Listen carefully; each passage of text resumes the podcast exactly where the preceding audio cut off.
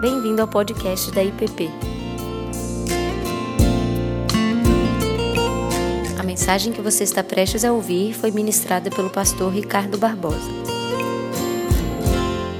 Por quase quatro décadas, como pastor, eu já participei e já oficiei centenas de cultos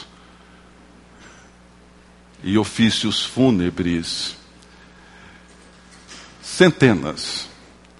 Alguns deles de pessoas muito queridas, muito próximas, como o de minha mãe, como do meu sogro e da minha sogra, parentes meus chegados, amigos queridos. Foram centenas, alguns de pessoas não cristãs, mas a grande maioria de pessoas que professavam sua fé em Cristo Jesus. Sempre procurei nesses momentos escolher uma passagem das Escrituras que trouxesse algum consolo, que de alguma forma pudesse comunicar para as pessoas ali presentes um, um conforto, um consolo, para lidarem com um momento tão difícil, tão doloroso, tão triste, tão angustiante, que é a perda de uma pessoa querida. Por outro lado, eu noto, sempre notei, que em grande parte dessas ocasiões, e talvez para a grande maioria das pessoas presentes e envolvidas, a morte ela permanece como um poder, como uma força poderosíssima. Como um poder que desestrutura, como um poder que envolve com medo, incerteza, insegurança. É fato que todos nós, de uma forma ou de outra, a aceitamos resignadamente, porque sabemos que não temos outra alternativa. É uma realidade inexorável, todos nós iremos enfrentá-la cedo ou tarde, em algum momento da nossa vida.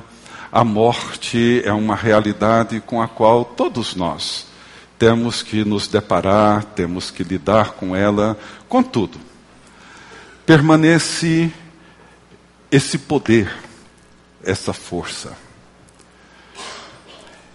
E todas as vezes que eu paro para pensar nisso, eu me volto para o texto que lemos hoje de manhã e vou ler novamente agora à noite uma outra parte do capítulo 15 da primeira carta de Paulo aos discípulos de Jesus na cidade de Corinto, no primeiro século. Esse é um capítulo onde Paulo de uma forma impressionante, se você ler esse texto cuidadosamente, pausadamente, reverentemente, procurando saborear cada palavra, procurando ouvir o que Deus está nos comunicando nesse texto, se você ouvi-lo, você não terá nenhuma dúvida de que o Espírito Santo inspirou o apóstolo Paulo, não apenas neste, mas em tudo o que ele escreveu, mas nesse, de uma forma que é possível para nós tocar, mesmo que ainda discretamente e longe de compreender toda a complexidade que envolve a ressurreição de Jesus Cristo. E diante dessas experiências que eu tenho vivido, e vocês também certamente têm vivido, o que nós percebemos é que, mesmo para nós, cristãos, que temos celebrado ao longo de toda a nossa vida esse primeiro dia da semana como o dia em que a morte foi vencida e o seu poder foi desfeito, nós ainda, de alguma forma, mantemos esse poder vivo. E essa força muito, mas muito ativa.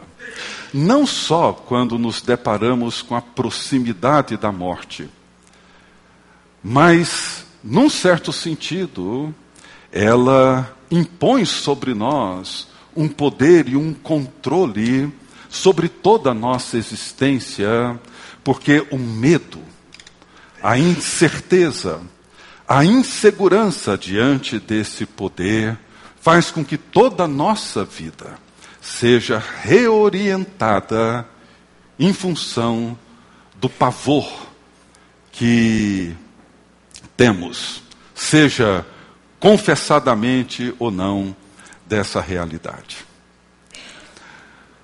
E o que nós vemos é que as Escrituras reconhecem a presença dessa realidade, mas o que nós vemos em todas as páginas do Novo Testamento é que, conquanto seja uma realidade, é um poder destituído da sua força.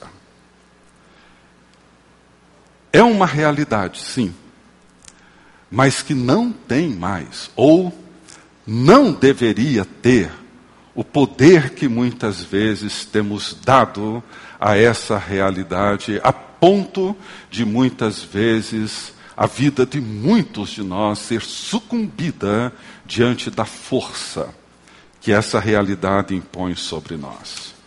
E eu gostaria de ler, no final desse capítulo 15 da primeira carta de Paulo aos Coríntios, essa grande declaração com a qual ele encerra esse capítulo, nos versos 55 a 57, onde Paulo, citando uma parte do profeta Isaías, no capítulo 28, ele diz assim: Onde está, ó morte, a tua vitória? Onde está, ó morte, o teu aguilhão? O aguilhão da morte é o pecado, e a força do pecado é a lei. Graças a Deus que nos dá vitória por intermédio de nosso Senhor Jesus Cristo. Essa é a grande pergunta que Paulo faz e a pergunta que requer uma resposta clara, precisa de cada um de nós. Onde está, ó morte, a tua vitória? Onde está, ó morte, o teu aguilhão? O aguilhão da morte é o pecado e a força do pecado é a lei. Graças a Deus que nos dá a vitória por intermédio de nosso Senhor Jesus Cristo. Tragada foi a morte pela vitória. Pai bendito, te agradecemos por teres inspirado teu servo Paulo de Tarsos para escrever e nos ajudar a compreender o mistério da morte e da ressurreição do teu filho Jesus Cristo. Te agradecemos por essas palavras que nos ajudam a entender o que aconteceu naquela semana. O que aconteceu naquele domingo, naquele primeiro dia. E que o Senhor nos ajude não só a compreender, mas a entrar e viver o mundo que essa verdade nos convida. É o que nós te pedimos em nome de Jesus. Amém.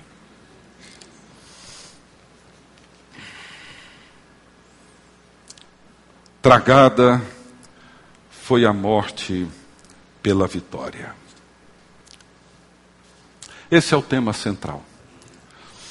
Como dissemos hoje de manhã, essa semana é a semana que mudou a história da humanidade. Toda a história mudou nessa semana. Uma semana que eu tenho dito que é uma das, um dos episódios que eu gostaria de ter vivido. Ter acompanhado toda a movimentação daquela semana que começou no domingo de Ramos, celebramos no domingo passado e termina na madrugada do domingo, do primeiro dia de uma semana, mas na verdade o primeiro dia de uma nova era, de um novo tempo, de uma nova ordem, de um novo mundo.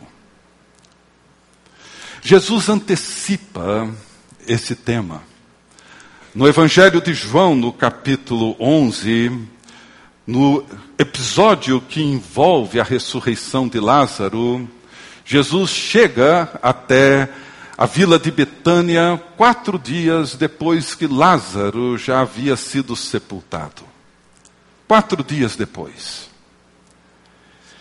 E antes de fazer qualquer coisa, Jesus tem uma conversa com Marta, irmã de Lázaro, uma conversa que é fundamental, significativa, importantíssima para nós entendermos isso que Paulo desenvolve com tanta precisão no capítulo 15 de 1 Coríntios. Jesus encontra-se com Marta, a irmã aflita, saudosa, triste, angustiada pela morte do seu irmão, e Jesus afirma para Marta, dizendo: Marta, o teu irmão há de ressurgir. E Marta responde, talvez como eu, você responderíamos essa pergunta dizendo: Senhor, eu sei. Eu sei que ele há de ressurgir na ressurreição do último dia, quando tudo acabar. Eu sei que ele há de ressurgir. E Jesus diz: Marta, não é disso que eu estou falando, Marta. O que eu estou querendo dizer é outra coisa. Eu sou a ressurreição e a vida. Quem crê em mim, ainda que morra, viverá. E quem vive e crê em mim, não morrerá eternamente. Crês isso? Eu sou a ressurreição e a vida. Quem crê em mim, ainda que morra, viverá. E quem vive e crê em mim, não morrerá eternamente. Crês isso?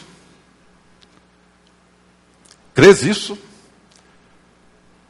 Essa é uma pergunta que Jesus coloca para Marta diante de um momento importantíssimo na vida dela. O irmão dela estava sepultado há quatro dias. E Jesus diz: Marta, eu sou. Ele não diz, eu serei. Eu sou. Eu sou a ressurreição e a vida. Quem crê em mim, ainda que morra, viverá. E quem vive e crê em mim não morrerá eternamente. Marta, você crê nisso? Não há nada mais importante para mim e para você entender e crer nisso. Isso faz toda a diferença. Bem, nós sabemos que Jesus chama Lázaro para fora do túmulo, Lázaro volta à vida. Jesus, com esse milagre, com esse sinal, ele prenuncia a sua própria ressurreição, ele dá o indício, o sinal, o aperitivo daquilo que de fato haveria de acontecer. E no caso de Jesus, não é exatamente ou de forma alguma igual ao de Lázaro. Lázaro saiu do túmulo, viveu por mais algum tempo, não sabemos quantos anos, mas morreu novamente, morreu e morreu e ficou morto. Mas Jesus, no primeiro dia da semana, naquele domingo, naquela madrugada de domingo, quando Maria Madalena encontra-se com o jardineiro no jardim, lembrando a primeira cena de Gênesis 1, quando ela encontra com o jardineiro e esse jardineiro a chama pelo nome, ela percebe e ela reconhece e ela crê que alguma coisa extraordinária aconteceu e aconteceu para valer e que iria mudar a vida dela. E não só a vida dela, mas de todos os discípulos de Jesus e de todos aqueles que viessem a crer nele a partir de então. Crês tu nisso? Eu sou a ressurreição e a vida. Quem crê em mim, ainda que morra, viverá, e quem vive e crê em mim não morrerá eternamente. Crês tu nisso?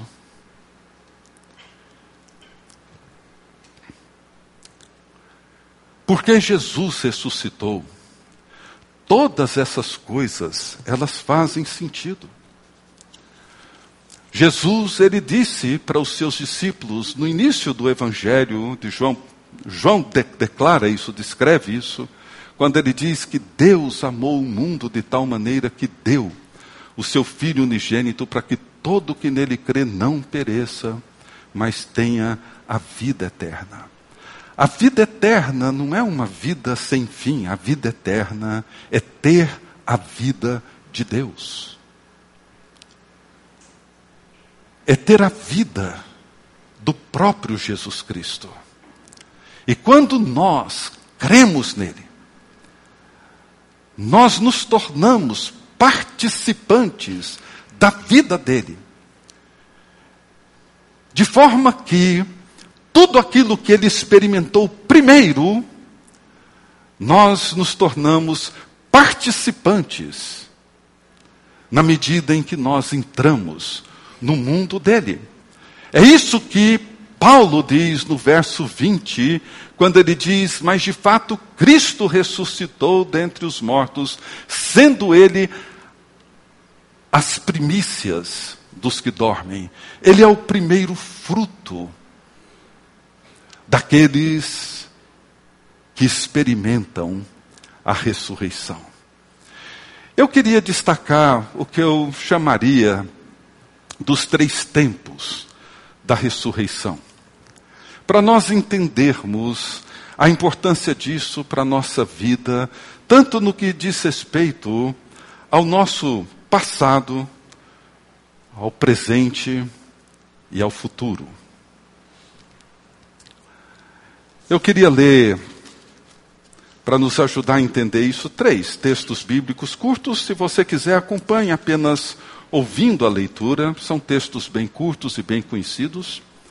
O primeiro deles, em Efésios capítulo 2, Paulo diz assim, nos versos 4 a 6, ele diz: Mas Deus, sendo rico em misericórdia por causa do grande amor com que nos amou, estando nós mortos nos nossos delitos, nos deu vida juntamente com Cristo. Pela graça sois salvos. E juntamente com Ele nos ressuscitou e nos fez assentar nos lugares celestiais em Cristo Jesus. É fascinante esse texto. Fascinante. A ressurreição de Jesus tem a ver com a realidade primeira, a experiência fundamental básica da caminhada cristã, da jornada da fé. A expressão que Jesus usa na sua conversa, no seu diálogo com Nicodemos, quando ele diz que era-lhe necessário nascer de novo. De certa forma, Jesus está se referindo a esse fato de que crer nele significa experimentar uma transformação, uma mudança tão profunda e tão radical que Paulo a compara àquilo que aconteceu quando Deus traz Jesus de volta. E Jesus ressurge dentre os mortos com um corpo glorificado, numa realidade completamente nova e incompreensível para nós. Ainda na carta aos Efésios, no primeiro capítulo, Paulo diz assim: Qual a suprema grandeza do seu poder para, para com os que cremos? Segundo a eficácia da força do seu poder, veja, o poder que ele exerceu em Cristo, ressuscitando dentre os mortos. A oração de Paulo é para que os cristãos de Éfeso entendessem, para que a sua mente abrisse, e eles entendessem o fato de que crer em Jesus Cristo implica em uma mudança tão profunda e tão radical que faz com que o mesmo poder com que Deus exerceu para tirar Jesus dentre os mortos, ressuscitando-o dentre os mortos e fazendo-o sentar-se à sua direita nos lugares celestiais, esse mesmo poder Deus usa para fazer de você e de mim uma pessoa nova. Um homem e uma mulher de fato convertido. Não se trata de um assentimento intelectual de algumas doutrinas cristãs. Não se trata de um hábito religioso adquirido com o passar dos anos. Não se trata de algumas atividades religiosas que poderemos fazer e que nos dão uma certa identidade cristã. É muito, muito, muito, muito mais do que tudo isso. É experimentar o poder de Deus que nos liberta do poder da morte, com todos os seus efeitos, com todos os seus medos, com todas as suas incertezas, com todas as suas inseguranças, e nos colocar numa nova condição de homens e mulheres agora ressurrectos em Cristo Jesus. O capítulo 2, Paulo começa dizendo que ele nos deu vida, estando nós mortos nos nossos delitos e pecados. Como estávamos mortos nos nossos delitos e pecados? Ele diz: quando vocês andavam segundo o curso deste mundo, quando vocês viviam do jeito que todos os brasilienses vivem, quando vocês pensavam do jeito que todos os brasilienses pensam, quando vocês atuavam do jeito que todo mundo atua, vocês estavam mortos, vocês viraram as costas para Deus, vocês estavam vivendo exilados, alienados, separados de Deus e de toda a sua graça. Mas Deus, sendo rico em misericórdia, por causa do grande amor com que Ele nos amou, e estando nós mortos nos nossos delitos e pecado, Ele nos deu vida juntamente com Cristo. E nos ressuscitou e nos fez assentar nos lugares celestiais em Cristo Jesus. O Verbo está no passado, ele nos ressuscitou. Não nos ressuscitará, nos ressuscitou. O mesmo que aconteceu com Jesus Cristo. Ele diz que o poder que Deus exerceu em Cristo ressuscitando dentre os mortos, fazendo o quê? Sentar-se à direita nos lugares celestiais. Ele exerce esse mesmo poder para fazer em nós o quê? Para nos colocar nos lugares celestiais em Cristo Jesus. Somos essa nova criatura, nascida de novo. Não é um ser humano remendado, Não é um, uma vida com alguns esparadrapos e com alguns acertos para durar mais algum tempo. Não, gente. Trata-se de viver a realidade da vitória de Jesus Cristo sobre o poder que a morte exerce sobre a humanidade. Isso é conversão, metanoia, transformação, mudança. A raiz é arrancada. Uma planta nova é colocada no lugar, uma semente nova é colocada no lugar. Segundo, em Colossenses, Paulo traz uma outra afirmação sobre isso que para mim é igualmente fascinante. No capítulo 3, nos versos 1 a 4, veja agora o que Paulo diz, pensando hoje, pensando agora, no presente. Nós somos libertos da morte. Ele nos libertou. Ele nos tirou do império das trevas. Ele nos transportou para o reino do Filho do seu amor.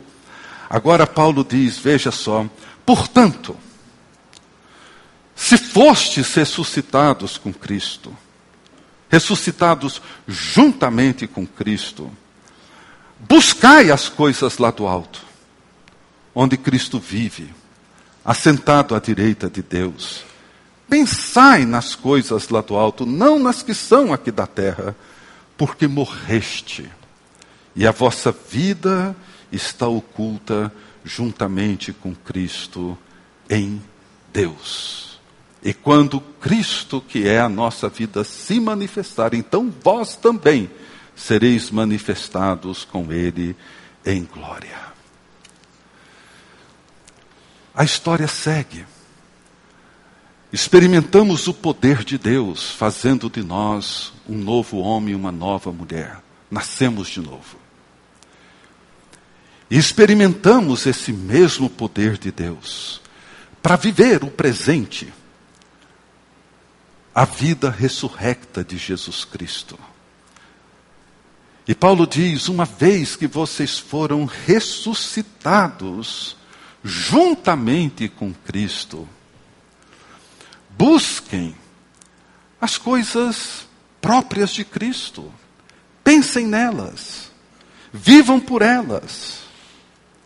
Olhem para elas. Amem essas coisas. Essa é a vida da ressurreição. Vocês morreram para aquela velha humanidade. Vocês morreram para aquele velho jeito de viver. Vocês morreram para tudo isso. A ressurreição é a realidade mais poderosa e mais visível na experiência de cada um de nós. Se você não pensa, não busca, não anseia, não deseja, se você se vê cada vez mais atraído e preso a essa realidade tão limitada, tão pequena, tão medíocre, se você se vê arrastado para ela, talvez seja bom você considerar com toda seriedade se um dia, se um dia, você realmente nasceu de novo. Se um dia você realmente experimentou o poder de Deus, que faz de nós uma nova criação e uma nova criatura. É claro, as coisas não estão concluídas, elas não estão acabadas. É claro que nós lutamos com as nossas ambiguidades, é claro que nós vivemos os nossos conflitos, é claro que nós lutamos ainda com o nosso velho homem e a nossa velha humanidade, é claro. Mas o que predomina? A identidade que sobressai a verdade que salta e que é clara diante de nós é que morremos e a nossa vida encontra-se agora em Cristo. A morte já não exerce mais esse poder. Os poderes e os principados do nosso tempo não são mais aqueles que definem e decidem a maneira como nós iremos viver. Se somos discípulos de Jesus Cristo, se cremos que a morte foi tragada pela vitória, se confessamos que Jesus está vivo e reina pelos séculos dos séculos, nós não temos outra alternativa senão levantar os nossos olhos e olhar para as coisas lá do alto, pensar nas coisas lá do alto, desejar as coisas lá do alto, sermos dia após dia revificados, transformados à imagem e semelhança de Jesus Cristo porque ele vive, o reino está presente. Porque ele vive, o trono está ocupado. Porque ele vive, nós podemos olhar para o amanhã, porque a vida encontra um significado verdadeiro em Cristo Jesus. Em terceiro lugar, nós podemos olhar e considerar a consumação de todas as coisas. E é assim que Paulo encerra esse capítulo de Coríntios 15, onde ele diz assim: Isto afirmo, irmãos, que a carne e o sangue não podem herdar o reino de Deus, nem a corrupção herdar a incorrupção. Eis que vos digo um mistério. Nem todos dormiremos, mas transformados seremos todos, e num momento, num abrir e fechar de olhos, ao ressoar da última trombeta, a trombeta soará. Os mortos ressuscitarão incorruptíveis e nós seremos transformados. E veja só o que Paulo diz: porque é necessário que este corpo corruptível se revista da incorruptibilidade e que o corpo mortal se revista da imortalidade. Quem nasceu de novo e vive pelo poder da ressurreição, olhando para as coisas do alto, pensando nas coisas do alto, desejando as coisas do alto, querendo acima de tudo as coisas do alto, a vida de Deus, a vida em Cristo, cresce em nós o anseio por essa incorruptibilidade. Para ver o corrupto se revestir da incorruptibilidade, o mortal da imortalidade. É por isso que Paulo, ele diz: para mim, o viver é Cristo e o morrer é lucro. Por que o morrer é lucro? Porque nesse dia, tudo aquilo que eu ainda não sou, serei. Tudo aquilo que eu ainda não alcancei, eu alcançarei. Tudo aquilo que eu ainda não possuo, eu possuirei. Mas se não houver em mim e em você o anseio para sermos encontrados na comunhão mais gloriosa, no relacionamento mais perfeito com nosso Senhor Jesus Cristo, certamente esse não será o anseio de nenhum de nós. A morte permanece sim como uma experiência dolorosa, triste, difícil e seguirá sendo assim. Mas onde está a morte, a tua vitória? Onde está a morte, o teu aguilhão? Tragada foi a morte pela vitória. O poder que ela pretende exercer sobre mim e sobre você foi derrotado. Ela não tem mais esse poder. Fomos ressurrectos com Cristo para uma vida nova. Fomos ressurrectos com Cristo para seguir vivendo em novidade de vida, alimentando e fazendo crescer em nós o anseio para aquele dia glorioso em que nós nos encontraremos com nosso Senhor. E ouviremos dele o convite: Vinde benditos do meu Pai. E seremos plenamente conformados à imagem de Jesus Cristo, nosso Salvador. Experimentaremos e entenderemos o corpo glorioso de Jesus Cristo.